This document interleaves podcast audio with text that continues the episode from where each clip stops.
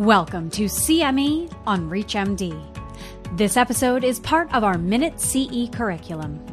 Prior to beginning the activity, please be sure to review the faculty and commercial support disclosure statements as well as the learning objectives. Hi, my name is Atul Malhotra. I'm a professor at University of California, San Diego, and I'm going to talk today about the epidemiology of sleepiness in obstructive sleep apnea. I'll start out with a slide from the medXcloud, which is an academic industry partnership. We published this a few years ago, suggesting about a billion people worldwide with obstructive sleep apnea based on existing data and extrapolations from existing data. Based on apnea hypopnea index of five. If you use a stricter definition of 15, we're still talking about a half a billion people worldwide with obstructive sleep apnea. It turns out the minority of these patients have sleepiness. If you look at the Terry Young study from New England Journal, 24% men, 9% of women had an AHI over five only 4% of men and 2% of women had an AHI over 5 with sleepiness. These prevalence figures have increased over time because of the obesity pandemic, the aging of the population, improvements in oximetry and other technology. Bottom line is the minority of these patients actually have sleepiness. There's a major difference between clinic-based and community-based studies where the clinic-based ones tend to be more symptomatic. If you look at CPAP in terms of a therapy, it does reduce subjective but not objective sleepiness. How do I know that? In this forest plot, the Epworth sleepiness score consistently improves across various studies in terms of sl- subjective sleepiness. If you look at objective sleepiness over here, there's still sleep latency, really no improvement on the forest plot, suggesting CPAP reduces subjective but not objective sleepiness. If you look at this French study, they started at baseline 602 sleepy patients. If you look at those that got one on CPAP, the Epworth went from 15 to 6.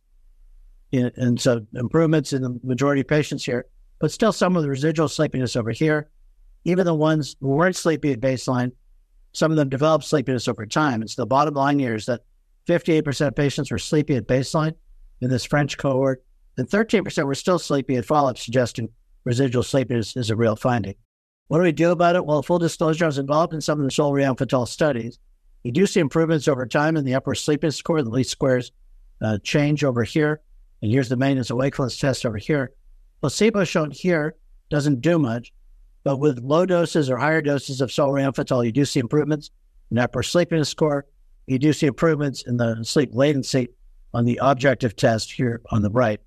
You see 150 and 300 milligrams look quite similar, but beyond that, you do see a dose response improvement in terms of objective and subjective sleepiness. If you look at the maintenance of efficacy over time, you can see at 40 weeks here or 52 weeks here, both in people with sleep apnea as well as in narcolepsy, sustained benefits over time. And if you look here at patients who are getting adherent or non adherent with CPAP treatment, that is, if they're using their CPAP or oral appliance, uh, whether patients are adherent or not, the efficacy of the solriamfetol is similar.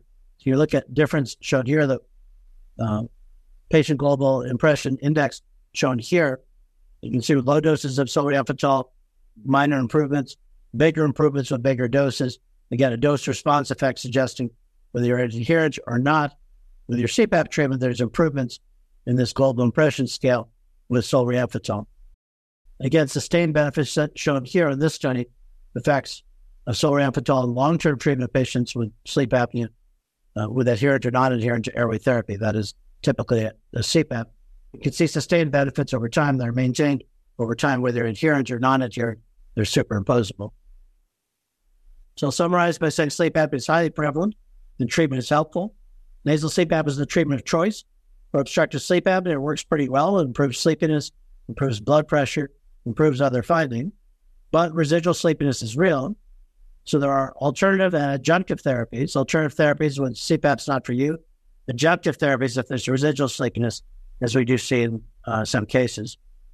The future is quite exciting because alternative treatments are emerging, pharmacotherapy, other things are quite exciting these days. And so it's a good place to be. I'd like to thank the audience for listening in. Thank you.